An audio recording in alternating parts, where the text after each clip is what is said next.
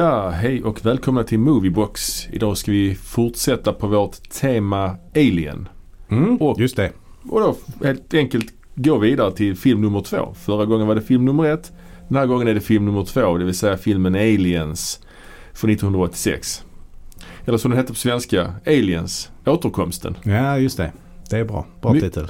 Vi, vi pratade ju förra gången om eh, undertiteln Den åttonde passageraren. Att den Mm. var lite, eh, inte helt felfri helt enkelt. Men Aliens återkomst den är ju inte helt, eh, inte helt klockren Nej, den är, alltså. den är ju rätt, eh, den är rätt konstig. Vad är det återkomsten eh, syftar på? Ja, men det är lite grann som vi snackade om Batman Returns för några veckor sedan. Ja. Eller för några veckor sedan. För ett halvår sedan. Ja. Eh, den, det heter ju också Batman återkomsten. Och det var ju också att Batman återkom ju inte heller i den filmen. Nej. Men att Batman återkom på biograferna. Ja. Lite grann som Aliens återkommer då på biograferna kanske. Ja. Ja. Ja. Mm, ja. Ja, men i alla fall den här filmen Aliens då. Det är ju, det är ju en rolig titel i och för sig på, alltså en rolig uppföljartitel. Den heter ju inte Mm. Alien 2 utan den heter Aliens, liksom Mm. plural. Mm. Signalerar lite vad den handlar om också. Ja, den Det är liksom, mer, det är större och det är mer. Ja. Det är up ännu, ännu the värre. ante, eller vad man säger Mm. i, i, är det pokervärlden man säger så? Eh, det, Det- vet jag inte ifall det har med poker att göra. Det tror jag. Det hoppas jag. Men, men den här filmen är ju en av de mest hyllade uppföljarna som gjorts. Alltså, Ja, precis. Jo, men det kan man nog säga. As det, far as uppföljare goes. Ja, men absolut. Jo. Det, och detta nämnde vi också i vårt Scream-avsnitt här förleden ja, ju. Just ja. där, just Man att- kan hävda att den här uppföljaren faktiskt är starkare än eh, föregångaren. Mm, vissa gör ju det. Vissa gör ju det. Mm. Och det är ju en väldigt annorlunda film än föregångaren, vilket Mm. vi kommer Mm. att, att prata om. Eh, och eh, ja, vad har du för förhållande till den här filmen?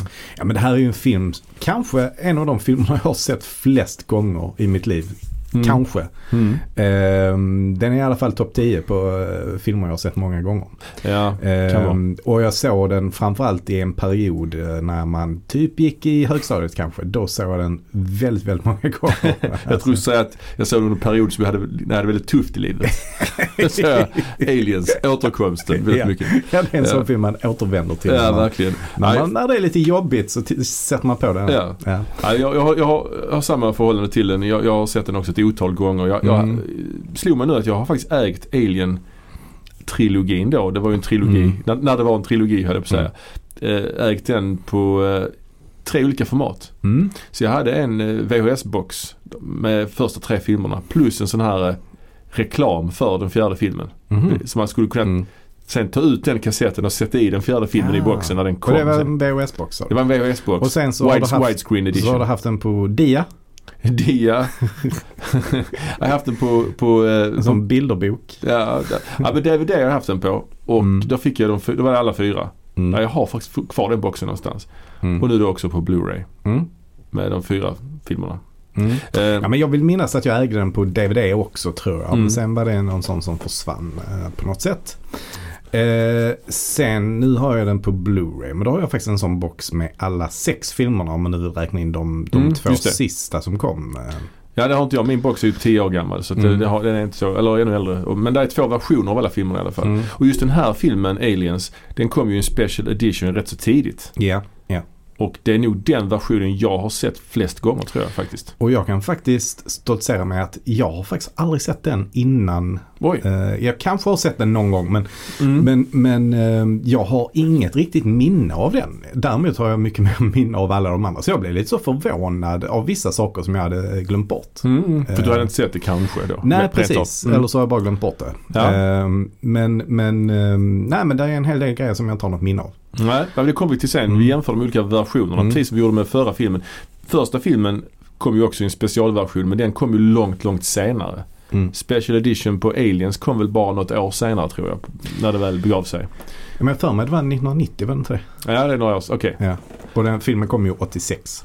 Det slog mig nu förresten att jag hade även Aliens på en singel VHS. Som inte, Mm. som kanske, jo som var special edition också. Som var lös liksom. Mhm. Som jag köpte i London, Mhm. tror jag. Mhm. Så jag har haft den på jävla massa Mm. olika, olika utgåvor. Men det låter som du var ett riktigt fan av Aliens. Ja, det var jag. Ja. Det var jag verkligen. Ja. Och det, det är ju som vi har, det är en uppföljare men den är ju som vi har sagt en väldigt bra uppföljare. Ja. Den har ju en egen ton. Det är en uppföljare men det är ju ändå en film som står på egna ben verkligen. Mm. Alltså det, det är en uppföljare men det känns knappt som en uppföljare på något Nej. sätt. Men det bygger ju ändå lite på att man har sett första filmen. Det, precis, de har ju tagit koncepten från ettan och gjort någonting eget av det. Ja. Och det är väl egentligen det bäst, den bästa typen av uppföljare. När man Mm. har en egen Mm. historia som är motiverad att berätta. Som Mm. inte bara är samma sak en gång Ja, till. precis. Eh, Men man har också varit trogen ju mot ettan. Ja, ja, ja. Eh, Man gör inte Ripley, huvudkaraktären, till en helt annan karaktär med andra egenskaper och sånt. Utan man håller sig väldigt trogen till det. Mm. Man ändrar inte heller så mycket i hur den ser ut. Alltså till exempel designen på aliens och så. Nej, nej. Ehm, Så att mm, det är, väl, det är väl det jag tycker är bra. Liksom, att man, Mm. håller sig, man håller sig trogen till originalet men samtidigt så utvecklar man det och hittar på nya saker. Ja, det är ju lite skillnader på designen men det är inte mycket. Eh, Nej. det är bara små, små grejer man Mm. har justerat Mm. typ så. Um, ska vi börja med att prata om vad filmen handlar om? Mm. Den tar ju vid, höll jag på att säga direkt efter det att ettan slutar men det gör det ju absolut inte utan det är ju 57 år senare. Så får man ju Ja. följa, Mm. säga, följa man, man får se Ripleys eh, skepp komma drivande i rymden och hon ligger i sån här dvala fortfarande. Mm. Och hon blir eh, räddad helt enkelt av något Och det, slags... det är väldigt effektfull den, Ja. eh, den, eh, den scenen där. När, Mm. eh, när det kommer in det här bärgningsskeppet när de går ombord och det kommer en sån laser som liksom Scannar hela stället. scannar stället Ja. och man ser det så rök och så. Ja. um, gammalt damm och sånt och så får man se en hand som liksom borstar bort damm och kristaller och sånt Ja. eh, på, på hennes Lite kondens ku- liksom. kuvös. Ja, precis. Ja, precis. Mm. Och så ser man att hon ligger där med katten då, Jones. Ja, exakt. Ehm, och sen är det ju eh, en sekvens eh, inledningsvis på någon slags rymdstation Mm. eh, i början som, som är vid jorden. Mm. Den här Mm. sekvensen på rymdstationen tycker jag inte är kanske filmens höjdpunkt om jag säger så. Den Nej. börjar, alltså den börjar lite omständigt filmen på ett Mm. sätt.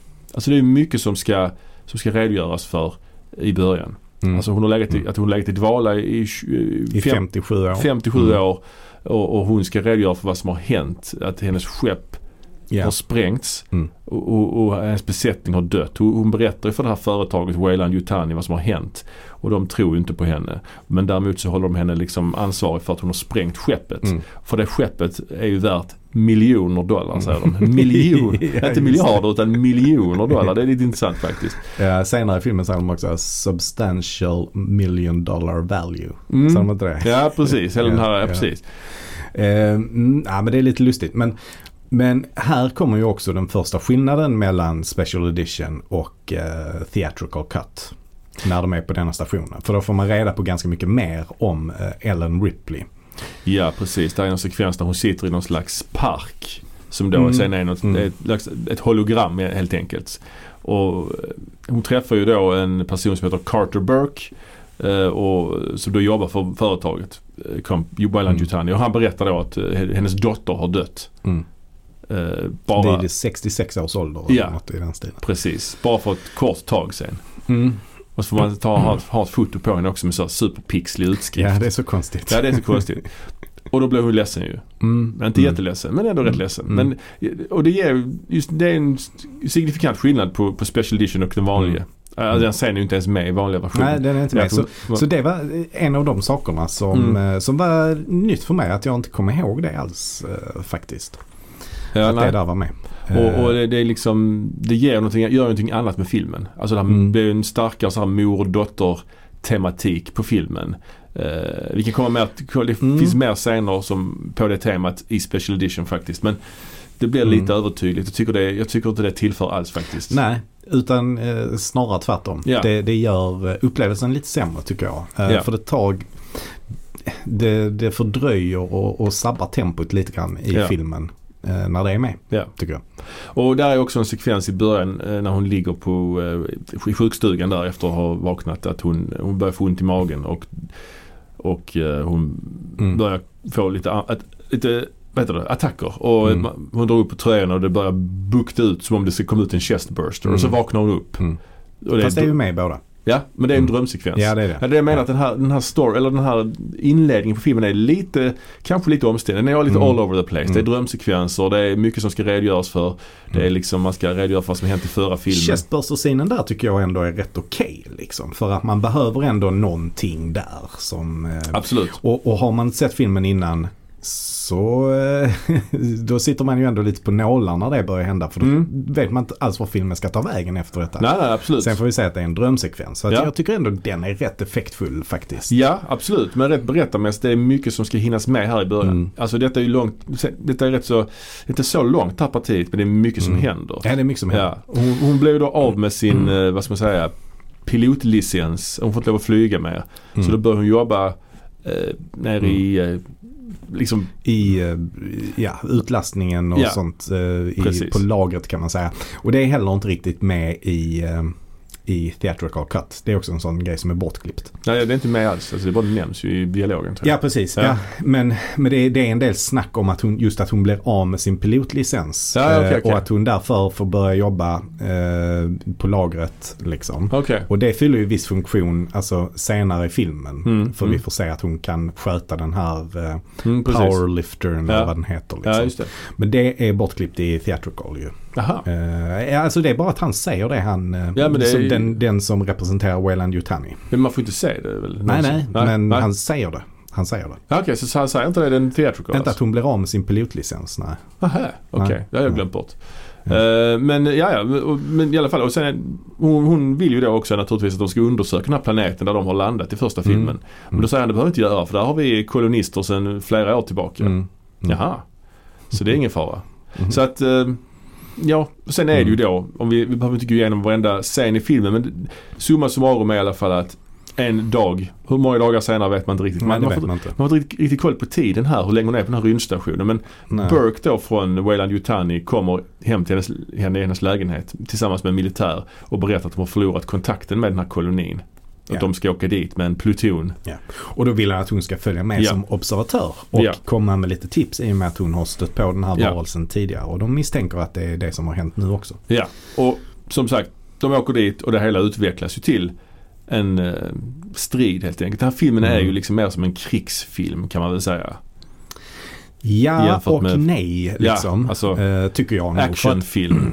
Ja, alltså absolut. Det är mer actionscener. Ja. Men, och det, det, var ju, det var ju liksom väldigt vanligt att man sa det förr. Så jag har ju alltid haft den, den tanken också egentligen att, Mm. att ettan är en eh, liksom ren och skär skräckfilm. Mm. Men tvåan är mycket mer en actionfilm. Ja. Men nu när jag kollar på den så är den ju ändå, det är ju ändå fortfarande ändå mer skräck skulle jag säga.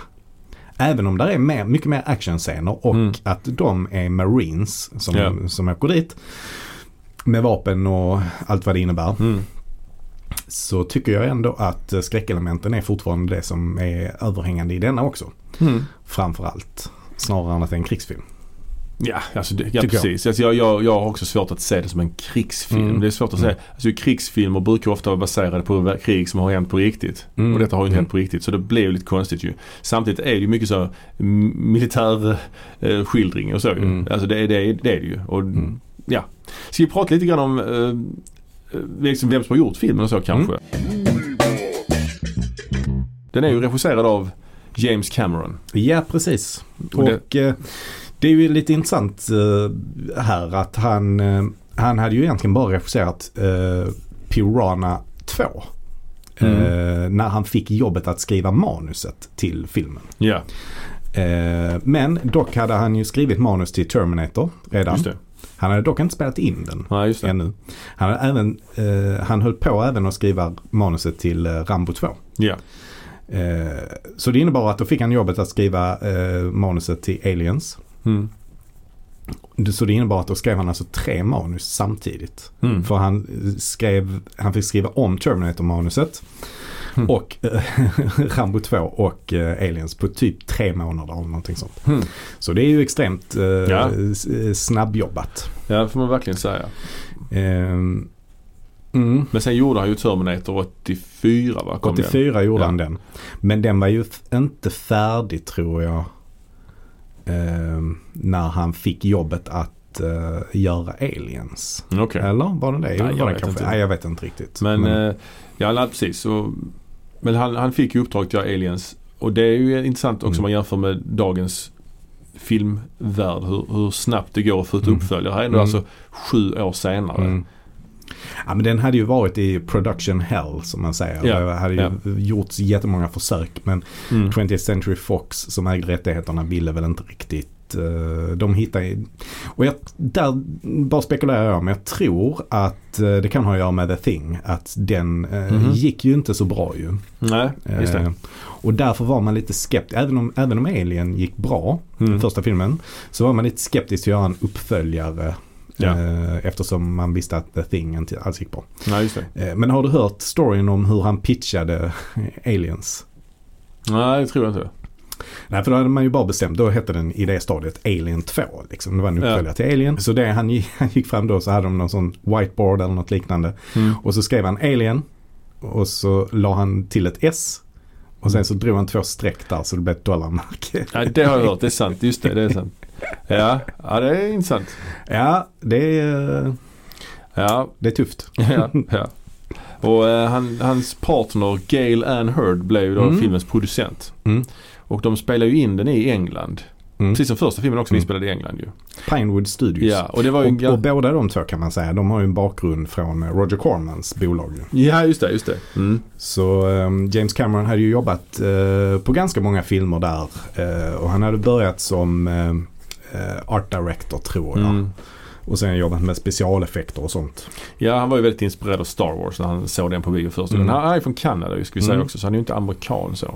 Eh, Men den här inspelningen då var ju inte helt problemfri. Han, hade ju en oerhörd, han kom i konflikt med teamet direkt ju. Han skrev var Mm. väldigt krävande regissör eh, Mm. tydligen. Mm. Det har man ju hört också från eh, Titanic-inspelningen till Ja, exempel och så. ja. Men ja, det blev konflikt med team, teamet direkt och de var Mm. engelsmän, han var då kanadensare och det klickade liksom inte riktigt.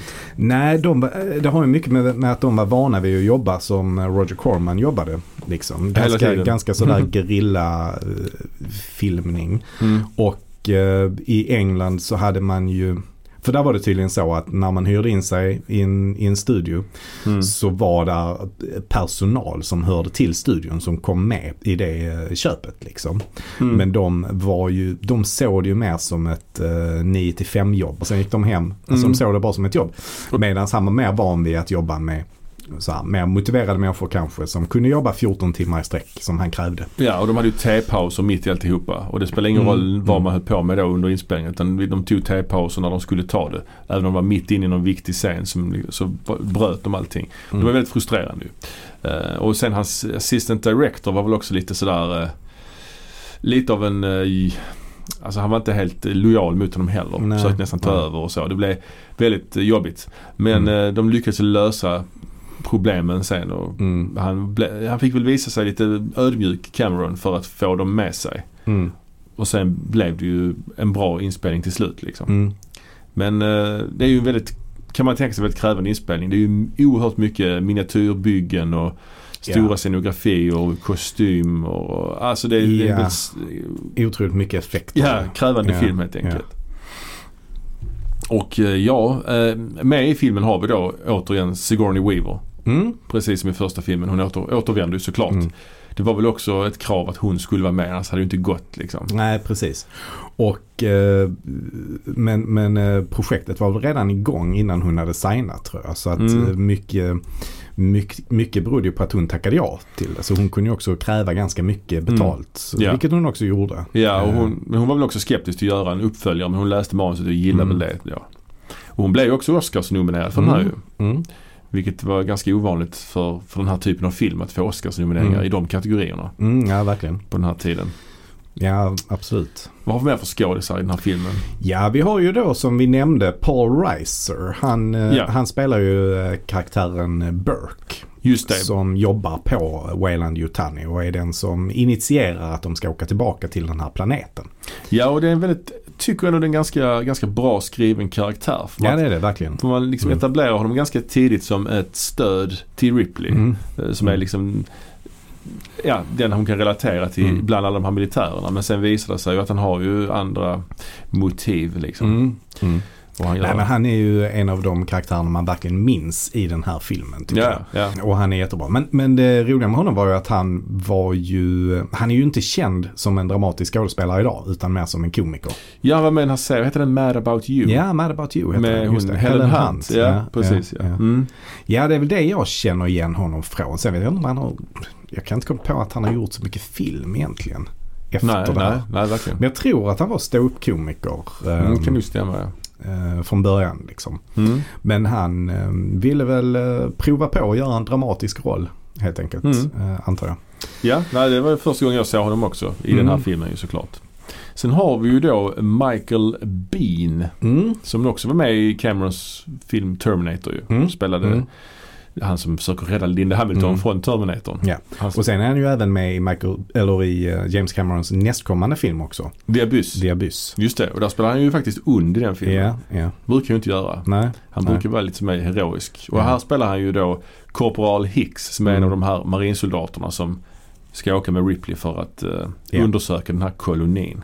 Ja, precis. Och han ersatte ju då en annan skådespelare, James Mm. Remar. Mm. Fick ju ju rollen från början men han hade ju lite drogproblem så han Mm. blev av med rollen. Ja, precis. Och han är ju känd från, Känd från Dexter va? just det, Dexters pappa. Mm. Han är Mm. också med i 48 timmar va? Mm. Som också är Mm. Walter Hill ju, precis som, Ja, just det. som har producerat den här också. Ja, ja, Han är med i något klipp i filmen faktiskt. Ja, det ska han vara ja. Men jag har inte lyckats eh, lokalisera det. Ja, men det är väl det- något klipp där i början. Ja men det är när de kommer in i den här nästet, alien-nästet, så är det en tiltning ner. Och då hade de redan filmat de shotsen med Mm. Remar och sen rivit det. Så Mhm. då kunde de liksom inte Nej. göra om det. Men de, han klipper så att man ser bara nacken på honom. Ja. Så man ser inte att det är han liksom. Men han, eh, Michael Bean, han, eh, ja, han fick ju eh, tacka ja till det här och bara hoppa på projektet lite Ja. hastigt lustigt. Ja men precis. Men det kan man ju vara jätteglad för idag för han gör ju en jättebra prestation tycker jag. Ja, verkligen. verkligen. Ehm, och han är ju intressant. Han gjorde ju de tre filmerna där med ganska, eh, ganska kort tid. Mm. Terminator, den här och eh, The Abyss. Mm. Sen efter det har han ju inte riktigt lyckats eh, alltså upprätthålla sin sån här eh. A-listeplats. Nej. Han gjorde den här filmen som jag minns väldigt dålig. Den här Navy Seals. Ja, den gjorde han. Ja. Just det. Mm. Och sen är han ju med också i um, med Tombstone tror jag. Inte? ja, och The Rock. Ja, The Rock är han med. Men det är ju mindre Mm. grejer liksom. Alltså mindre Mm. roller. Mindre roller ja. Ja. Ja, så han försvann där lite och Mm. det är lite, lite tråkigt faktiskt. Har Tycker sett honom på riktigt faktiskt. Har du det? Ja, på sci-fi, den här. Då var han där wow. som gäst. Har han varit där? Ja, visst. Ja, ja. Ja. Vad har vi mer ja för vi har skådisar? ju också Lance Henriksen. Också från Terminator ju. Mm. Är han med där? Ja, han spelar en av poliserna. Ja, okej. Han skulle ju faktiskt spela till Ja, Terminator. så var det ja. Mm. Det var ju när han, när han pitchade den idén. Var ju, har du hört den då? Nej. Han hade med sig, alltså Cameron hade med sig Lance Henriksen in i rummet. Mm. Han fick sitta i ett hörn med solbrillor på sig. Och så berättade han för de här bolagscheferna om hela idén. Mm. Om den här roboten Mm. och sånt. Och sen bara sa han, och Lance här, han, han ska spela Terminator. Mm. Han har suttit där hela tiden bara som en robot, helt lik, nollställd. Men nu blev det ju Arnold istället. Ja, ja. Men Lance Henriksen, Lustigt. ja. Men han får ju spela robot i den här filmen Mm. istället. Men han är ju faktiskt också med i uh, Piranha 2. Jaha okej okej. Mm. Mm. Han, ehm, så att han, han var ju en sån, och det, det är väl lite signifikativt kanske för James Cameron att han är ganska så lojal mot Mm. de han jobbar med. Ja ja. Eh, Lance Henriksen var ju med i alla fall de tre filmerna. Sen vet jag Mm. inte om han har gjort någonting mer med James Cameron. Nej. Men samma sak med Michael Bean då. Ja. Och Sigourney Weaver har ju också varit med i eh, Avatar. Avatar. Ja, han ville ju inte ha med Michael Bean i Avatar. Uh, Nej, men det var nej. för att det hade blivit för mycket likt den Ja, här filmen liksom. ja, För ja. många likheter. Ja, men ja, men eh, Lance Henriksen är ju en sån här skådis som har haft en väldigt lång karriär. Han började Mm. på 70-talet med mindre roller. Han gör ju små, små Mm. roller i till exempel Dog Day Afternoon. Han är med lite grann. Mm. Han är också med i Mm. Omen 2 ju. Mm. Mm. Och eh, lite så. En annan intressant sak med honom var att han var över 20 år innan han lärde sig läsa. Har jag hört. Ja, det, det, är, det är jätteintressant. Ja. Ja men det är lite udda ju. ja, det är minst sagt lite udda. Ja. ja, och sen har vi då ytterligare en eh, mång, mångårig samarbetspartner då till Mm. James Cameron och det är ju Bill Paxton. Ja, som spelar eh, en annan eh, soldat vid namn Hudson. Mm. Den här gnälliga soldaten Ja, som är lite precis. så feg och Ja. gnäller hela tiden. Men han är ju även med i Terminator. ja, Där han då, eh, han är ju den som Arnold snor kläderna ifrån. ja, det är väl den. Nice night for a walkie. Ja. Nice night for a walk. Och så bara slår han honom rakt genom magen. Ja, ja. Ja, det är intressant med Bill Paxton. Han är ju numera tyvärr avliden. Men Mm. inom filmvärlden är han ju unik för att han är ju den enda skådis som blivit dödad av Terminator, Alien och Predator. Ja, Han, är okej. han blev med i Predator, Predator 2 också ju. Jaha, är han blev ja. dödad av alla de här tre Ja, ikoniska ja, monstren ja, så. Ja, ja, det är kul. Ja. Eh, ja, men han, eh, han b- började jobba som så här snickare tror jag på eh, Roger Corman-produktioner. Så det var så han lärde känna James Cameron. Mm. Och ja, och sen så fick han ju en fin karriär efter det. Oh ja, bland oh ja. annat, han regisserade ju även eh, någon film, den här Frailty till exempel. Mhm. Sen gjorde han ju The Big Love, hette den va? Ja den där, precis den där bigamist eh, Ja, precis. Ja. Ja. ja men han är ju med i många storfilmer, Apollo 13 till exempel. Mm. Han är ju med i Mm. Titanic också, en annan Cameron-film ju. Mm. Ja, han är jättebra. Mm. Han är ju jättebra i den här filmen också tycker Mm. jag. Han har spottat ur sig sådana roliga repliker hela tiden. Han är riktigt... Game over man, game, Game- over I'm man. gonna cut the power, they're fucking animals man. Mm.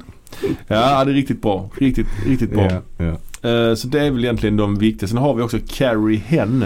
Just Som det. spelar lilla Mm. flickan Newt då som Mm. vi kommer till sen. Mm. Men hon, hon har, hade väl aldrig gjort någon film innan och har inte gjort någon film efter heller höll jag på att säga. Nej det har hon inte Nej. vad jag vet. Men i alla fall. I handlingsmässigt då så samlar man ihop det här gänget med Marines och åker Mm. iväg då till den här planeten. Och man åker ju i Eh. rymdskeppet Sulaku. Sulaku, just Det det. ser ut som ett flygande gevär i stort sett. ja, ja.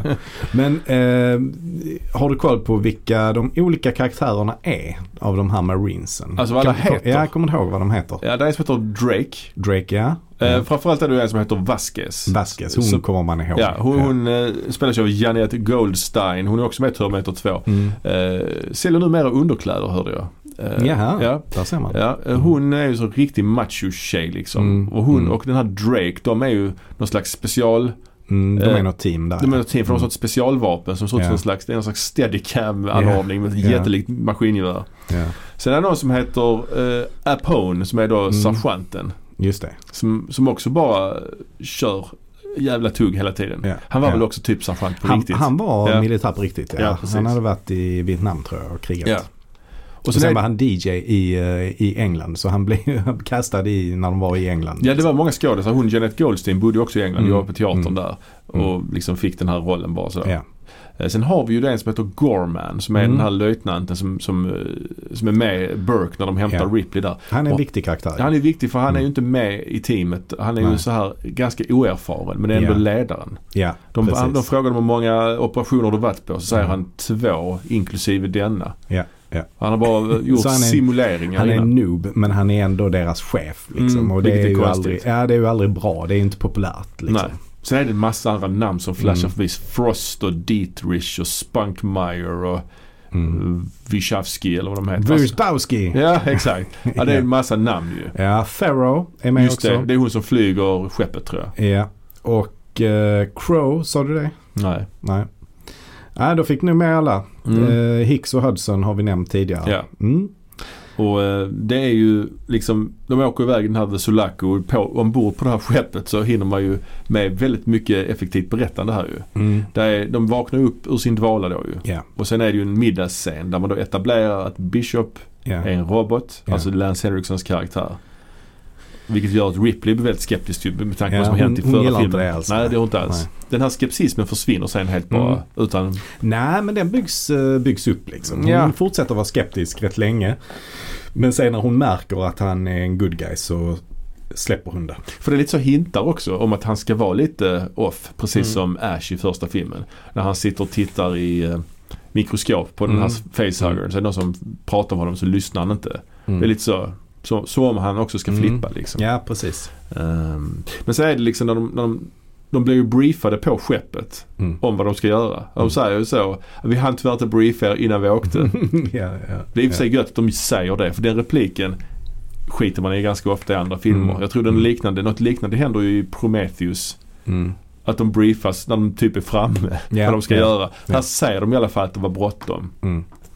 Men, men precis när de vaknar så kommer det en scen som jag har så jäkla starkt minne av. Och det är Mm. när eh, Vasquez och Drake, de som är det här lilla teamet tillsammans, Ja. eh, hon, Vasquez, direkt när hon vaknar går hon upp och börjar göra sådana här push-ups eller pull-ups. Pull-ups liksom. är det Mm. mm. Ja det, det är absolut. Och, och då har vi han Hudson bakom där. Så säger han ja. Hey Vasquez, did anyone ever mistake you for a man? Mm. och så svarar hon No, did they mistake you for being a man? Ja. hon till honom då. ja. Alltså, och så har hon på sig en sån här röd bandana Ja. och, och sånt. Och hon är ju stenhård. Det har jag sånt eh, Ja. bestående minne av. Liksom. Ja men det, det är ju nästan bara sådana repliker. Man, man, det är sådana film man kan ju dialogen utan till Ja. typ liksom. Eh, och eh, marinsoldaterna är ju ganska ikoniska så de har blivit Mm. stil, stilbildande för just det här med Colonial Marines, här Mm, framtidsmarinsoldater. Det har ju Space Marines, det har blivit lite så. Det finns ju satt spår i till exempel fantasy-genren eller sci-fi-genren menar jag. Det, till exempel Warhammer-spelet. Där Mhm. finns ju Space Marines och sånt Mhm. som är lite inspirerade av Ja, detta ja. liksom. Och, Jag tänker också lite den här Starship Troopers är också Mm. lite, eh, har ja. lite med det att göra ja, kanske. även om boken är mycket äldre så Ja. är ju filmen ändå liksom. Eh, men det är också en sekvens eh, när de är på däck då på Sulaco där de Mm. Där han är på en sergeant och omkring och skriker. Så följer kameran honom liksom och säger Mm. stäng den här luftslussen. Och så gör de det. Mhm. Och den kommer att återkomma. Mm. Och sen är det Mm. någon som kommer den här trucken, den här gaffeltrucks. eh, Mm. Det är som en dräkt de tar på sig som gör som en gaffeltruck. Ja, Två gaffeltruckarmar. Ja. Någon slags hydraulikanordning. Ja. Som man etablerar på ett ganska snyggt sätt ju. Mm. Och Mm. Ripley säger att Fan jag vet inte vad jag ska göra, jag har ingenting att göra här. Ja, Ja. men du kan, kan du köra gaffeltruck? Ja det kan jag för det är mitt, det är mitt jobb. Så visar hon Mm. att hon är grym på det liksom. Mm. Ja, det, är- det är nice liksom. Mm. Ja men det är det. det är det. Annars så tycker jag att Marinesen beter sig rätt så glyttigt. Alltså de är Mm. lite pubertala. Alltså, Oh, som ja, oh, ja. ett, eh, typ som ett så, amerikanskt fotbollslag eller något sånt college-lag. Liksom. Ja man kan ju, De ja, håller på och verkligen. mobbar varandra hela tiden. Mm. Och de är, de är inte så särskilt proffsiga. För Nej. det intrycket får man inte. Ja, de är kaxiga ju. De är kaxiga och tramsiga och håller på med massa eh, små hyss känns det som. Mm. Ehm, så att det där, och det har han själv sagt att det är väl något någon av de grejerna som han är lite missnöjd med hur han porträtterar dem. De Jaha, är okej. liksom inte så professionella som de. Men det var, låg lite, de trenderna var då på 80-talet. Ehm, Mm. Nej, jag, tycker det är, jag tycker det är bra för att de, är, de etablerar att de är så jävla kaxiga och o, de tror att de är oövervinnliga. Och så får de så mycket stryk sen ju när de kommer Mm. dit direkt ju. Mm. Det tycker jag är ändå, mm. det, det ger Jag, något. jag blir lite så här, jag kopplar ihop det med, du vet Top Gun. Mm. Där, där är ju de piloterna sitter ju också så och försöker Mm. vara sådana översittare Mm. hela tiden. Liksom. Det känns lite Ja. likt eh, Men den, detta. kom ju, den filmen kom ju samma år. Mm. Mm. Så det är intressant ju. Ehm, De kallar sig för Squad of Ultimate Badasses. just det. Just det. Riktigt uh, 80-talistiskt. Ja, verkligen. Ehm, om man tar eh, rent estetiskt också när vi tittar Mm. på rymdskeppsdesign och så vidare så är ju den här filmen mycket så att säga kallare i sin design tycker jag. Alltså det är Mm. mycket mer, den går i en blå ton ju. Mm. Men det är typiskt för James Mm. Cameron. Hans filmer är ju ofta väldigt blåa i Mm. tonen. Om man kollar Mm. The Abyss eller Terminator Mm. 2 så är de också oerhört Ja, kalla. precis. Alltså den, det, det tycker jag är intressant. Alltså den första filmen går ju ganska mycket i gult och lite grönt kanske. Lite Mm. sådär lite Mm. så smutsigt. Mm. Eh, Medan den här eh, är inte lika smutsig och går som du säger mycket kallare toner, mycket Ja. blått. Vissa scener är det, går den i, i rött också. Mm, mm. Jo, jo, ja. Eh, Så att den är men, men å andra sidan den hänger ändå väldigt mycket ihop med eh, Ridley Scotts eh, vision tycker jag. Mm. Den, Ja, ja. den liksom fortsätter. Den. Och eh, sen kan man också jämföra som vi pratade om när de är kaxiga, sitter och snackar och glyttigt. Man kan jämföra Mm. dialogen med ettan till exempel. Mm. Alltså hur, hur de har hur, hur den är regisserad och hur den är skriven. Att Mm. Ettan är ju som vi pratade om förra gången att den är väldigt så här nästan lite New Hollywoods improv. Mm. Mm. Alla babblar i munnen på varandra. Mm. Här är det mycket tydligare repliker, Ja, tydligare Ja. action-citat hela tiden. Ja, Liksom. Så det är en, det är en helt annan typ av film verkligen. Ja, det är det. Har du någon eh, favoritreplik? Det finns ju väldigt många minnesvärda repliker ju. Ja, Eller citat. Har du någon, eh, något, fa- något favoritcitat? Ja, alltså det finns ju, finns, det finns ju många. Det finns ju liksom eh, 17 days, we're not gonna last 17 hours. Ja, ja. Eller när hon Newt säger They mostly come out at night. Mostly. Ja. det är så fult. Eh, Newt. Men gillar du det citatet? Ja, jag det är det sämst. Ja jag tycker det är så, eh, jag vet inte, det är någonting med det. They mostly come out at night. Mostly. Mostly. Hon var väl typ brittisk, amerikansk. Ja, ja. Var amerikansk uppväxt i England Ja, så hon hade lite precis. konstig dialekt liksom. Ja, ja. Men de hittade den här lilla flickan Alltså min favorit är Ja. ju ändå I say we take off, nuke the site from orbit. It's, the, only way to be sure. Ja, just det. Ja, det kommer lite längre fram. ja. Ehm, det, det är typiskt eh, Cameron också. Kärnvapen Mm. är med i många av hans filmer. Ehm, men ja, precis. De, de kommer ner på ytan på planeten och den är helt... eh, Förlåt, alltså det är väl bara Titanic där, där det inte förekommer någon kärnvapenexplosion. Ja, typ. Ja. Jag tror det. jag vet inte hur det är den här Piranha 2 men... Nej, inte den. Nej. Där, är, där Nej. är det inga kärnvapen heller. Ja. Ja, men Abyss är det något? Ja det är ju kärnvapen. Det är, de, Ja. den, häng- den, det är det som hela skiten kretsar kring. Att de har ett Ja. kärnvapen. Han vill, han ska ju noka de här rymdvarelserna. Ja, just det. Just Ja. det, just det, just det. ja. Men de i alla fall, de kommer ner på ytan till den här eh, kolonin då på den här planeten LV426. Mm. LV426 låter som en jävla techno-duo från Holland eller någonting. Ja, ja det gör det. Eller något i den stilen. Ja, eller, eller så faktiskt planeter heter ju ofta så. Stjärnor heter ju sådana konstiga namn Ja men det är inte där folk bor där tänker jag Nej? Äh, nej. Men den har något helst- annat namn också. Ja det har de kanske. Mm. Men, men det är intressant ju då att, att när de kommer dit så är allting helt öde. Mm. Han Burke Mm. berättar ju att hur det funkar. Det här är en koloni, en shake and bake colony. Att de, Mm. de eh, bygger upp slags eh, jävla mackapärer där som gör Mm. att, luften går att andas. Mm. Så jag vet inte vad de gör där i övrigt. De går omkring där och andas liksom. Mm. Det verkar ju rätt så kargt där. Mm. Jag vet inte Ja, man, det är kanske någon mineral man utvinner där då. Jag ja, vet inte. det tror jag. Det är nog säkert något sånt. Men ju Men, också... men där är det ju också en bortklippt scen. Eh, Ja.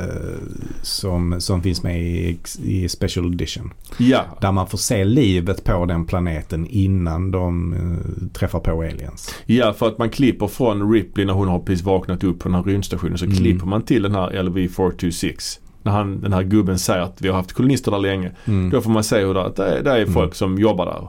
Och att det är en familj då som är ute på utflykt och hittar Mm. det här rymdskeppet som Mm. är i första Mm. filmen. Och sen Ja, att, att, pappan då sen Så får... det var en sån scen som jag inte kände igen riktigt. Ah, okej. Så då, då misstänker jag att då har jag nog fan aldrig sett den här Special Edition. ja, fan, ja, ja. Då får man se Newt och hennes bror ju. ja, Spelad av hennes riktiga bror faktiskt. ja. ja. Eh, och eh, pappan, mamman går iväg till skeppet och Mm. barnen sitter kvar. Mm. Och sen är det ett litet tidshopp och sen så kommer de tillbaks. Och mamman bara börjar skrika in i radion i, till liksom mayday. Och sen om pappan ligger på marken med en facehugger i ansiktet. Sen klipper man bort. Det är en scen också där han, eh, eh, brorsan, eh, åker sån, eh, vad heter det, trampebil. Som påminner Ja. väldigt mycket om den scenen i eh, The Shining tycker jag. Ja, ja. faktiskt. ja. Och lite i Omen också varför inte. Ja, ja, Ja. ja. Det är som liksom en trehjuling typ. Mm. Är det han brorsan? Ja det är det kanske. ja, det kanske det inte är. Men där är, Ett- där ett är barn något barn Ja. som åker runt på hela den här stationen och Ja. så får man följa efter där lite. Ja, jag gillar inte riktigt den här sekvensen. Jag tycker den är, hade varit kul som en deleted scene eller någonting. Mm, Men jag tycker mm. inte det passar att ha den i filmen. Jag föredrar nästan att de kommer dit, marinsoldaterna, att man får bara se hur det ser ut efter katastrofen. Exakt, och det är ju det som är i Theatrical Ja, Cut. Och Det är absolut. därför jag ändå, en av de sakerna som gör att jag tycker det är bättre i Theatrical Cut. Ja. Verkligen. Men det finns ju en och annan scen som är bra faktiskt eh, i Special Edition. Ja det är det. Vi kan komma till Mm. dem sen. Men, Mm. men en, en sak som är också intressant som vi, vi, vi har pratat om tidigare kanske. Det är ju det här att att det är lite märklig timing att just så fort Ripley typ vaknar Mm. upp ur sin Mm. dvala. Det är då de här kolonisterna hittar det här jävla Mm. skeppet. Fast det nämns ju en förklaring till det. För det är hon berättar ju det för Burke. Ja. Och då eh, säger Burke till eh, kolonisterna att de ska undersöka det här skeppet. Ja. Så det är därför det händer Jo, samtidigt. men samtidigt är det konstigt att man tar, alltså så stor Ja, är det- ju inte planeten. De Nej, ju det är konstigt att de inte har hittat det innan. Ja. Liksom. Men det det är att, märkligt. att Burke har sagt till dem, det är också Mm. lite så. Det nämns ju bara dialogen. Det får Mm. aldrig, det är bara, Ripley bara säger det. Ja, jag såg det i datorn att han hade sagt det. Ja. Alltså det är lite så. Mm. ja, ja precis. Ja. Men eh, ja. Det, jag tycker det är, det är bättre när de bara kommer dit och det är helt öde. Mm. Man ser att det är skotthål och de hittar då den här lilla flickan Newt då som har Mm. lyckats överleva det här anfallet. Och eh, där är ju en eh, riktigt, riktigt fet sekvens när soldaterna tar sig in i, eh, i vad ska man kalla det för, i staden eller vad fan är det? Mm. Liksom de, I den här kom, i komplexet. Och de hittar ju då eh, folk uppsatta Mm. på, på väggarna. Eh, och då kommer det kommer ut en chestburster och de Mm. börjar, de får inte lov att skjuta där nere heller för det är en sån här kärnreaktor. Så om Ja, de det skjuter där nere så kan det gå värst, bli värsta Ja. nukleära explosionen. Så, så de får inte lov att skjuta. Och då, då säger de också, eh, när, när de får reda på det att de inte får lov att använda eh, riktig ammunition Mm. så säger de What the hell are we supposed to use man? Harsh language. Det är också en sån bra, eh, Ja. bra citat. Men det är ju en riktigt bra scen när de bara blir helt massakrerade liksom. Mm. Och det är en scen Mm. som jag kommer ihåg jag eh, lite likt scenen i första filmen när, när Parker och Lambert blev dödade. Att det var en scen jag liksom som frustrerade mig också när jag var Mm. yngre när jag såg filmen. Att fan alla de här coola karaktärerna, Mm. man fick aldrig se dem Mm. göra någonting. De bara blev dödade direkt Mm. liksom. Mm. Men det är fan, eh, det är bra. Så det är lite Ja. så Lite som Game of Thrones senare har gjort. Att de Mm. bara etablerar Mm. karaktärer som typ allihopa wipas ut. Det är Ja. några som överlever. Det är ju Vasquez, Hudson och Hicks. Och han den här eh, Gorman Ja. som överlever av soldaterna liksom. Ja, precis. Och där är ju vissa, eh, alltså de flesta karaktärerna blir ju aldrig riktigt etablerade. Men, men Apone är ju en sån. Ja. Liksom. Och Drake. Och, ja, och Drake. Och de, båda de två dör ju direkt där. Ja. Och Ja. de dödar ju också hon som kör det här dropshipet. Ja, de blir precis. också dödade. Så att Ja. skeppet, Och eh, Spunkmeyer. ja, så skeppet störtar så de kan inte, what are we gonna do now? Game Mm. over man. ja, ja, precis. Ehm, men eh, ja, det är ju återigen precis som i den första filmen så är det ju någon form av retrofuturism här också ju. Mm. Eh, Men det är, intressant, det är ju intressant att man har sett den här filmen som du som vi var inne på så många gånger. Så man har liksom man har upplevt den här tekniken de har i den här filmen. Man har upplevt den som futuristisk. Mm. Alltså när jag såg den här filmen första gången så var det som att se en film från framtiden. Mm. Ja, för jag tyckte att allting var så jävla välgjort. De här modellbyggena såg ju så jävla bra Mm. ut. Så det ser ut Mm. som att det var rymdskepp som flög liksom. Mm. Det är bara ett par bilder i den här filmen som ser kackiga ut idag. Mm. Det är några sådana här vida kompositbilder på rymdskeppet som Mm. ser jävligt dåligt Ja, ut. precis. De ser inte så bra ut. Nej. Men de täta bilderna när det är miniatyrer ser skitbra Mm. ut liksom. Så det var verkligen, Alltså Cameron är ju eh, ett eh, geni på det. ja Får man ju säga. Ja det får man nästan säga. Just att använda sig av specialeffekter. Det är han ju verkligen en föregångare på. Ja. Och det är ju, där är ju en sekvens till exempel där de, de ska gå igenom det här komplexet så de tar upp ritningarna. Mm. Så sitter de runt ett bord där det är liksom en, ett ljusbord med en stor display. Där de kan Mm. med hjälp av en joystick Mm. flytta sig runt i komplexet. Mm. Och det blinkar och så. Mm, ja. Och när man såg det här första gången tyckte man fan vad det ser high tech ut. ja. När man ser det nu så är det ju, Ja, då hade man inte gjort så ju. Då hade man haft en touchscreen eller ett hologram eller vad fan som helst. Ja, precis. Och något som också är lite märkligt är ju att om man tittar på interfacet på deras datorer och sånt Mm. så ser det ut precis som det gjorde i eh, ettan. Ja det är sant. Det är och sant. det är lite sådär, eh, det ser inte bra ut. Det ser ut som MS-DOS liksom. Det är såhär grön Ja. text Ja. eh, på, på svart bakgrund. Ja men precis. Och likadant att de fortfarande har papper. Mm. Mm. Pappers Mm. liksom. Mm, ja, Men precis. just det här att uppleva en teknik som det här bordet med ritningar. Att uppleva Mm. den både som futuristisk och nu som omodern. Det är intressant. Mm, Hur mm. en film har förä- alltså hur den, hur, Mm. hur den kan förändras liksom. Ja, verkligen. Och alla, alla soldaterna har ju också kameror på sig. Mm. Det är verkligen också en sån... Mm. Det, har ju, det, det använder man ju nu. Ja exakt. Både hjälmkameror och, och kroppskameror och, Ja, och exakt. sånt liksom. Men då var det ju också lite Ja. äh, Det är i Ja, och sig lite så i ettan också ju, när de går ner Ja. på planeten. Men här är det ju mer. Ty, alltså han sitter ju vid ett sånt kontrollbord han, Ja, Burke, precis. eller vet han, Gorman.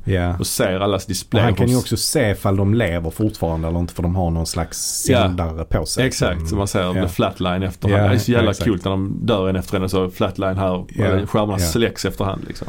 Ja, ja, det är riktigt bra.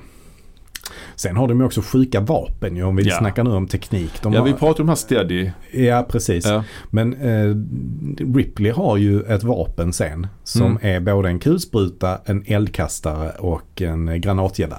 Hon tejpar ju ihop eh, Alltså det är ett maskingevär de har, jag kommer inte ihåg vad det heter. Men det är ett snyggt designat. Ja. Det är ett coolt ljud också när de Mm. skjuter med det. Mm. Hon tejpar ihop det med en eldkastare i slutet. hon Så, har det sitter liksom inte en- ihop egentligen? Nej, hon har sån dubbel. Ah, okej. Det är också fett att tejpa ihop så här. DIY-igt liksom. Eh, sen har de också så små svetsar som de svetsar igen dörrar med. Fan vad de svetsar mycket i den här filmen alltså. Jag har aldrig sett en, jag har aldrig sett en film där de svetsar så mycket. Det är åtta scener de svetsar. Ja, alltså. bara svetsar upp och svetsar ihop dörrar och ja, det är... Ja Ja. det är riktigt bra. Sen har de ju också, eh, vi pratade, vi hade gjort ett pro- produktplaceringsavsnitt för Mm. flera år sedan. Mm. Och där tror jag vi nämnde att just Reebok har ju sponsrat den här filmen. Ah, just det. Så de har ju specialgjorda Reebok-skor Mm. som, som finns att köpa. Eller de finns, de finns ju att köpa Mm. dyrt nu på olika Mm. auktionssajter. Så kallade Mm. alien stompers. Ja, ja, ja. Höga Just det. boots, vita och röda med massa skitmycket kardborre på och så. Får man den i en sån liten Weyland Yutani-låda när man Ja, köper den. nice. Ja. Sen är ju även klockan.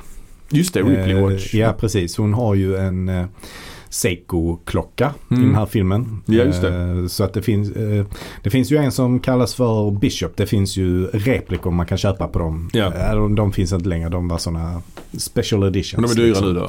De är jättedyra, ja. Ja, ja. Det finns en Bishop och en Ripley. Mm. Men de är extremt coola faktiskt. Mm. Så en sån skulle man gärna lägga vantarna på. Ja, jag... Och i ettan har de ju Casio tror jag det är. Just Eh, Det är det. också en sån Ja. specialvariant. liksom. Det är den här, den kallas för, just den klockan var en sån som kom på 80-talet som alla hade. Ja, ja, ja. Eh, Den här väldigt så simpla Som digitalklocka, liksom. digitalklockan. Ja, ja, ja. Liksom. Fast de hade en specialversion av den där det var liksom två sådana som satt ihop på något Mm, konstigt just det, sätt. just det, just det. Eh, Och det är han, eh, vad heter han, Tom Skerritt. Ja, ja. Alltså hans karaktär som har en sån. Okej. Men ja, den är aldrig tydligt i bild egentligen. Alltså, det är ingen närbild på den här nej, nej, det är ingen närbild. Det är det inte. Men det är det inte på Seiko-klockan heller. Nej, och Man- skorna, inte skorna heller så Nej. mycket ska jag säga. Nej. Men eh, jag, jag känner han är så här in, skokunnig. Mm. Han hittade ett par Alien Stompers. Mm. Han tyckte jag skulle köpa, de kostar 5000. Mm. Och det är ju rätt mycket pengar för ett par Ja, skor som man ja. typ inte kan använda till vardags. För de är sjukt, sjuka de skorna ju. ja, ja. Men det här med skor har blivit helt tosigt ju. De släpper ju. Det är tosigt ja. Ja, jag någon som jag känner som köpte ett par skor för 1000 spänn. Dagen efter sålde han för 10 000 och sånt. Ja, ja. Ja så- visst absolut. Ja, Jo, så att det har blivit eh, helt galet ju. Mm. Men eh, ja. Eh, vi har ju också, om vi pratar lite grann, om vi nu är vi lite all over the place här men om Mm. vi, vi pratar lite om estetik så kan vi gå vidare och prata lite om, om musiken kanske. Mm. Mm. För att det är ju en ny kompositör här ju. Mm. James Horner. Ja. Förra filmen var det Jerry Goldsmith. Mm. Dock hör man ju lite av Goldsmiths toner i början för mig när de hittar Ripley och så. Ja, det påminner om Ja, det. jag tror det är eh, lite, jag. lite Ja, det kan- sampling därifrån ja, så att säga. Ja. Men annars är ju den här musiken mycket mer bombastisk ju.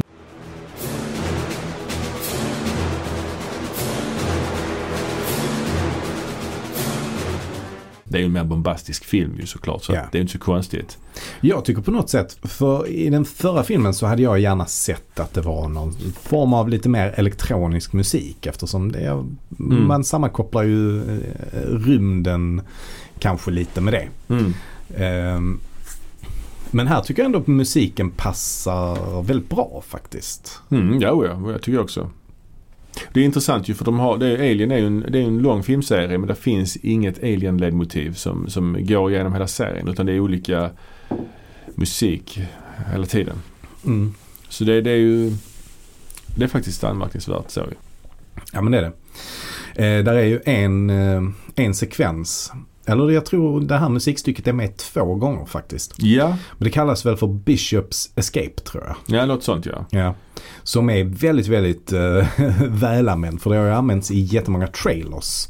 Ja, Ehm, det är ju slutet av filmen om vi hoppar snabbt bara fram när Mm. de ska flyga från planeten. De ska ju noka hela planeten. Och då är det Mm. liksom som en, ja det är precis som i första filmen, en nedräkning. mm, mm, Och då flyger de iväg med skeppet. Då är det här jävla, ja. de brassar på med allt. Skapar Ja. drama. Ja.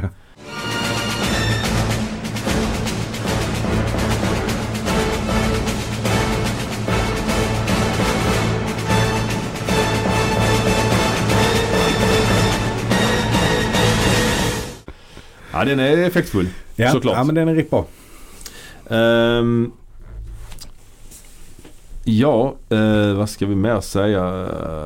Ja, vi har ju ehm, Alltså det är ju Det är ju många likheter med första filmen. Alltså det är ju, eller så, det är ju första filmen upphöjt till två. Alltså det är Mm. ju plural aliens. Det, är, Mm. det blir ju inte riktigt samma grej som i första filmen. Det blir ju mer att aliensen blir lite mer kanonmat. De blir mer kanonmat. Är, samtidigt så får vi ju reda på mer om dem liksom, och, och vi får se att de är rätt så smarta. De kan lära sig hur saker och ting fungerar. Mm, mm. Till exempel så eh, klipper de av strömmen vid något tillfälle. Just det. How can you cut the power? They're animals man. ja, exakt.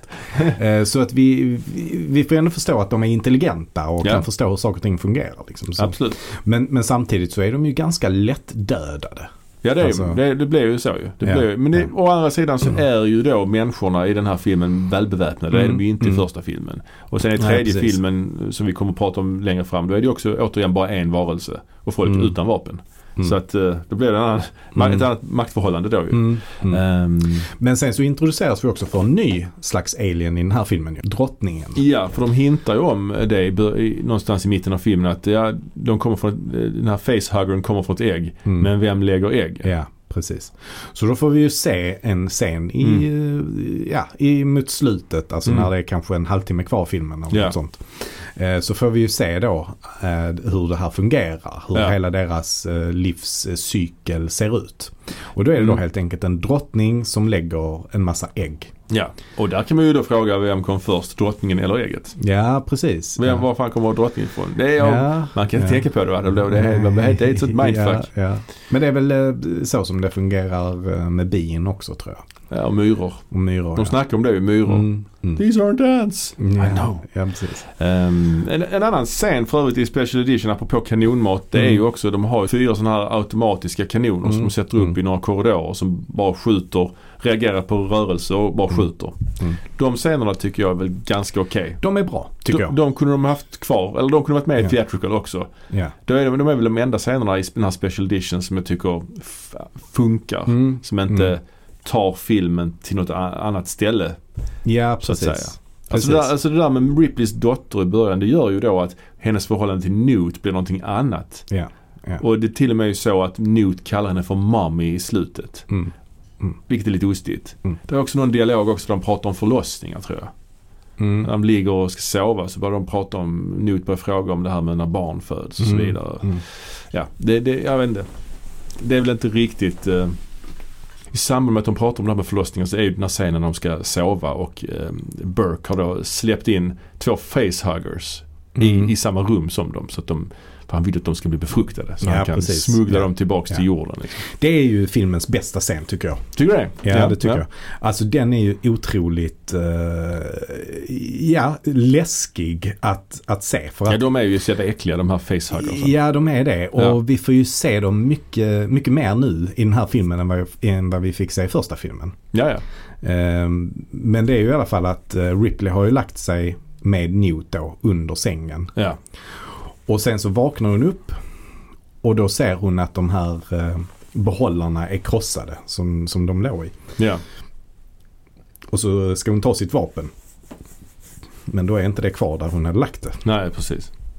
Och då vet hon liksom att hon är ensam inne i ett rum som hon inte kommer ut från med två facehuggers. Alltså det är ju jäkligt jobbigt alltså. Ja, det är jobbigt sits, att vara i. Ja. Hon försöker ta sig därifrån och hon viftar i den här övervakningskameran. Så ser Mm. man att någon stänger av monitorn och då är det Burke Mm. liksom. Så det är, oh han var ond ändå. Ja, det är ju väldigt, väldigt liksom Väldigt, väldigt bra Mm. skriven karaktär måste jag säga. Mm. Och, ehm, ja, men de klarar sig ju. Men, Ja, precis. De, hon eh, löser det genom att eh, sätta igång brandlarmet och då Ja. kommer ju Marinesen, de som är kvar, Ja. dit och räddar Ja. henne. Men de dör. Sen, har de ju, de ju, sen får de ju reda på att hela jävla stället kommer ju sprängas eftersom det är något Mm. fel, jag vet inte. Mm. Så hela kolonin kommer ju att eh, explodera. Mm. Så de måste ta sig därifrån. Och då får ju Bishop i uppdrag att han ska med hjälp av, han ska koppla upp sig till någon slags ant, antenn och, och eh, kommunicera med, med Sulaku uppe i rymden och få ner Mm. ett annat dropship så de kan flyga därifrån. Ja, precis, precis. Och det är också en sån scen som jag verkligen kommer ihåg. Mm. För han måste ju krypa genom en tunnel. Mm. Mm. En riktigt sån trång tunnel som han precis bara får plats i. Ja, exakt. Eh, då måste han krypa genom eh, den jättelångt för, för att komma dit. Ja. Eh, och det är en sån scen som jag verkligen minns för det är så jäkla äckligt alltså. Det är så Mm. klaustrofobiskt Mm. för det är, han kan ju verkligen inte röra sig där. Han kan bara hasa sig fram. Ja, ja, verkligen. Ja. sjukt, eh, sjukt jobbigt måste det vara. Och då svetsar de också lite. Öppnar Oh, ja. de upp ett hål där och sen svetsar de tillbaka det igen. Ja, och sen så Sen blir det ju en jakt när de här aliensarna eh, cut the power. Mm. Så kommer upp sånt där Mm. rött nödljus och då filmen börjar gå i rött. Och då Ja. blir det ju värsta shootouten där Hudson dör först och sen så dör ju Vasquez och han Gorman. De spränger ju Mm. sig själva Mm. med en granat. Mm. Sen är det ju bara Hicks och Newt och Ripley kvar. Mm. För Burke han har ju också Burke dör också där i den, Ja, han har ju, den scenen kan man ja, säga. han har ju stuckit ifrån. Han låser ju in dem och sticker. Mm. Sen öppnar han en dörr och står där ju en alien som dödar honom. Ja. Och i en bortklippt scen så hittar ju Ripley honom också Mm. så här Mm. i, i väggen. Mm. Det är sådär. Kan jag. Ja, ja. Men det är bra att de inte tog med. Den Men det är inte med i special edition Nej, det är inte med i special edition. Det är ju bara på, på DVDn så att säga. Ja, precis. Eh, men sen är det ju liksom uh, Newt trillar ju ner och blir separerad från Ripley. Mm. Och hon ska Mm. försöka hitta henne. Mm. Och uh, Hudson, eller förlåt Hicks han får ju så här syra på sig så han blir allvarligt skadad. Ja. Och då har ju Bishop, har ju Bishop kommit med det här skeppet så de ska flyga därifrån. Mm. Men då säger hon att "Eh, vänta här jag måste hämta Newt. Mm. och det är då Mm. hon träffar drottningen. Eh, det blir ju, det är också väldigt så. Där de bara står och skjuter sönder alla äggen och Mm. bara bålar med sin eldkastare. Ja, men den scenen är ju rätt eh, äcklig också när Mm. man ser drottningen lägga de här äggen. Alltså Mm, det, är, mm. det är nasty. Det är så otroligt mycket slem överallt också. när hon drar ut Newt. eh, Ja. Helt, ja, ja. helt nerslemmad. ja visst. Då ska tydligen det, hon den skådisen ha sagt till eh, James Cameron att eh, det borde inte vara lagligt att utsätta barn för sånt här. Skulle hon ha sagt. Ja gud. Ja. Men ja de kommer ju, de lyckas ju ta sig ombord på dropshipet, Mm. flyga därifrån och nuka the site from orbit. Just det. Så att, It's the eh, only way to be sure. Ja. Och det är ju lite sådär att eh, man ser ju när de ska lyfta med skeppet att landningsstället fastnar lite i, i något skrot. Mm. Men sen lyckas man Mm. ändå komma därifrån liksom. Mm. Men då visar det sig också att eh, drottningen har ju lyckats följa med. Ja, Också. och det är ju en riktigt, eh, riktigt fet scen också när de kommer upp på skeppet Sulaco. Mm. Och helt plötsligt bara ser man att någonting börjar fräta på golvet och så ser Ja. man Bishop eh, blir ju genomborrad av Mm. drottningens eh, svans Mm. och sen bara delar honom på mitten liksom. Det är, det, det är Det är väldigt bra gjort Ja, faktiskt. det är det. ser riktigt verkligt ut för att vara inspelat när det är inspelat. ja, ja. Alltså så gammalt. Och Ripley kutar ju iväg Mm. och då börjar drottningen jaga Newt istället som Ja. då försöker gömma sig och så öppnas ju en dörr och då kommer Ripley ut i sin sån här gaffeltrucks, eh, Mm. Mm. gaffeltrucksdräkt eller vad man säger. Det är, det är faktiskt sjukt. Det, är, det är bra, eh, Ja. riktigt bra gjort. Ja det är sjukt fett alltså. Nu Ja. har man ju sett den här filmen så jävla många gånger. Ja. Men jag försöker ändå komma ihåg första gången jag såg den att det just det, den där gaffeltrucken ja, den var också där. Mm. Det är ju klockrent att hon Ja, ska ha den precis. på sig när hon slåss mot drottningen. Ja. Ja det är så jävla Ja men bra. det är så snyggt planterat från att Ja. hon från början då blir av med sin licens och måste Ja. lära sig att ta, eh, alltså lära sig jobba med den här Mm. eh, powerliftern. Ja. Sen så eh, får hon göra det, använda den också lite grann eh, Mm. i, i filmen lite senare. Och sen så är det den som är med i, i avslutningen liksom som gör att Ja. hon kan ja visst. slåss mot eh, alien-drottningen. Ja och då kommer ju också den klassiska repliken Get away from her you, You bitch! bitch. ja. Och Hon var lite skeptisk till att säga det, Sigourney Weaver. ja just det. Har jag hört. Ja. Sen är det ju en fight som är rätt välgjord och det blir ju lite grann, alltså den rimmar ju lite med första filmen här. Mm. Alltså de får fly Mm. från en explosion och slåss och det är en luftsluss. Mm. Mm. Eh, De öppnar luftslussen. Det, det kan jag tycka är kanske lite för mycket. De ramlar ner där i luftslussen, hon öppnar den. Mm. Alien-drottningen eh, hänger kvar i hennes fot Mm. men eh, tappar taget och åker ut i Mm. rymden. Det ser inte helt klockrent ut Nej, heller det gör tyvärr. inte. Men ja. Och jag köper inte heller riktigt fysikaliteten i det. Att Nej. Ripley ska kunna, att hon har så starka nypor att hon kan Ja. hänga sig kvar i den stegen. Och sen klättra upp också dessutom. Mm. Mm. Borde inte hon eh, typ, alltså det borde bli jättekallt, ingen luft. Alltså det finns Ja, jättemycket ja, där. precis. Många Ja, faktorer där som borde vara försvårande för henne att eh, Ja, överleva. ja, det, känns, eh, det känns inte helt trovärdigt kanske. Men eh, Nej. Där hade jag nog hellre haft, gjort om det att hon klättrade upp, stängde den inre porten och sen Mm. öppnade den yttre. Ja, ja. Något sånt. absolut. Ja. Ehm, men Men vi Så är inga fysiker så Nej, vi kan nej. inte svara på om det är möjligt eller inte. Eh, och ja, det är, inte, det, är inte, det är ingen dealbreaker liksom. nej, nej, nej. Det är nej det det, inte. är väl bara nå- någonting litet där Mm. i slutet. Men ja, sen slutar ju filmen lite grann som första filmen. Alltså att de lägger sig i dvala igen och så slutar Mm. det. Mm. Så tar de vid sen i nästa film igen. ja, liksom. precis. Så de som klarar sig då det är ju då Hicks och eh, Ripley, Newt och eh, Bishop. Bishop ja. Ja, precis. Ehm, ja. Ja, men det, det är en riktigt bra och intensiv film. Ja, som alltså. innehåller både skräckelement och eh, ac- rena actionelement. Ja, verkligen. Och jag, jag skulle säga att alltså, det är nog en av de bästa, tycker jag, uppföljarna som har gjorts. Så jag Mm. tycker det är en av mina, alltså, det är en av mina favoritfilmer Mm. också. Mm. Jag tycker väl kanske, om man, om man ska liksom rangordna eller om man ska jämföra den med ettan så Mm. tycker jag kanske att tvåan är lite mer Alltså lite mer beroende av nostalgi än ettan.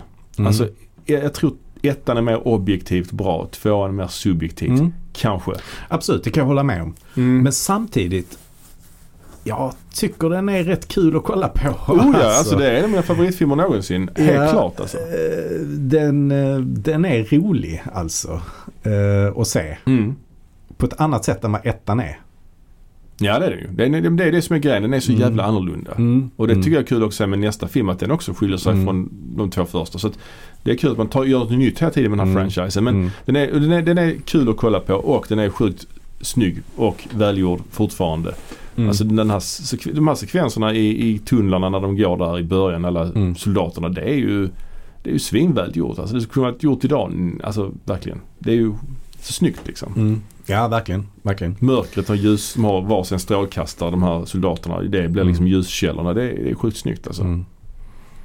Och man får Mm. ändå med alla, alla ingredienser från första filmen. Man får ju med facehuggern, chestburstern. Och man Mm. lägger till i liksom mytologin med marinsoldaterna, drottningen Mm. till exempel. Så Ja. det, det, Nej, jag har svårt faktiskt att, att rangordna dem. Men eh, nej, ja, ja kanske. Det har jag helt enkelt. Ja. Har du någon eh, favoritscen? Ja du, ja, pff, alltså jag gillar väl som jag sa innan den här sekvensen i, i när de blev, stri, striden i början när marinsoldaterna blir u, utklassade. Mm. Den är ju stark alltså. Men jag, jag är ju också glad för, eh, alltså det är ju coolt när de ska åka ner med skeppet också från Sulaco ner Mm. på planeten där hon räknar ner. Ja. On ja. my mark. Ja. Mark och så bara pff. Det är rätt Ja, det, är- coolt det, det liksom. är snyggt filmat också. Mm. Där, ehm, där skakar det ju väldigt mycket. Mm. Och där, eh, där var det James Cameron som stod bakom kameramannen då. Bara ryckte i kameran liksom. För, för att skapa den här skakande känslan. Så Ja, det är bara kameran som skakar. Det är liksom inte Nej, den, nej. eh, Ja, det är så många roliga, det är ganska kul gjort. det är många roliga bakom, alltså med Mm. han Cameron. Han ska Mm. göra mycket själv ju. Ja, ja. Han slänger den här facehuggern mot kameran för att det ska se bra ut. Alltså det är mycket sånt. Ja men det finns, det finns många favoritscener. Jag gillar också Mm. fighten i slutet naturligtvis. Jag gillar Mm. när hon eh, Mm. rustar sig för strid där. Alltså det finns, det finns så mycket. Ja Och det du, finns, det och finns du gillade mycket. den här Jag facehugger. den, den scenen där Ripley vaknar Mm. upp inne i det här eh, i rummet Ja. där hon ligger och sover liksom. Mm, Med mm. Newt. Eh, den är riktigt skrämmande. Mm. Sen är den scenen också väldigt snygg när Newt har trillat ner i, genom golvet. När hon är i vattnet När hon är i Mm. vattnet. Så ser man liksom bakom henne Mm, att, eh, att en alien kommer upp där. Eh, sakta och så. Och jag tycker att de har blivit bättre här. I den här filmen är de lite bättre på att dölja a guy in a suit. Mm, mm, Som den som kommer upp bakom henne. Man hinner, de klipper precis innan Mm. man hinner mm. reflektera över vad det är Ja, man ser absolut. på något sätt. Liksom. Ja, ja. Det är ju Ja, mycket men så är mörker. det. Så är det. Ehm, sen så eh, en annan sak som eh, också är lite roligt. Det är att Ripley, hon är fortfarande en paragrafryttare. Mm. Mm. Som hon är i första filmen. Mm. Eh, för det är också hon som eh, nu i, i slutet som, eh, som, som säger att eh, Hallå där Burke, eh, Hicks är faktiskt, fort, är, är faktiskt eh, nästa i rang så det är han som Just det. bestämmer vad vi ska göra. Mm. Så det är också en bra koppling till första filmen där Ja, han ju eh, säger i princip samma sak där. Ja, och det blir ju intressant då att han som är ganska oerfaren och ganska lågt rankad får då högst, blir liksom ledare. Mm. Mm. Ehm, men sen är det ju han Gorman vaknar upp sen för han är ju avsvimmad så tar väl han över igen. Men det, det är inte Mm. så tydligt.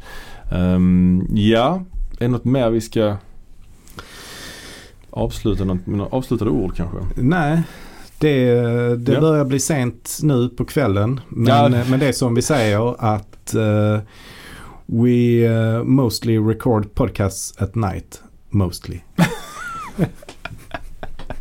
Ja, så kan man ju så kan vi uttrycka det. Vi kommer att eh, återkomma till den här filmserien. Vi kommer att göra ett avsnitt om Alien 3 och Alien 4.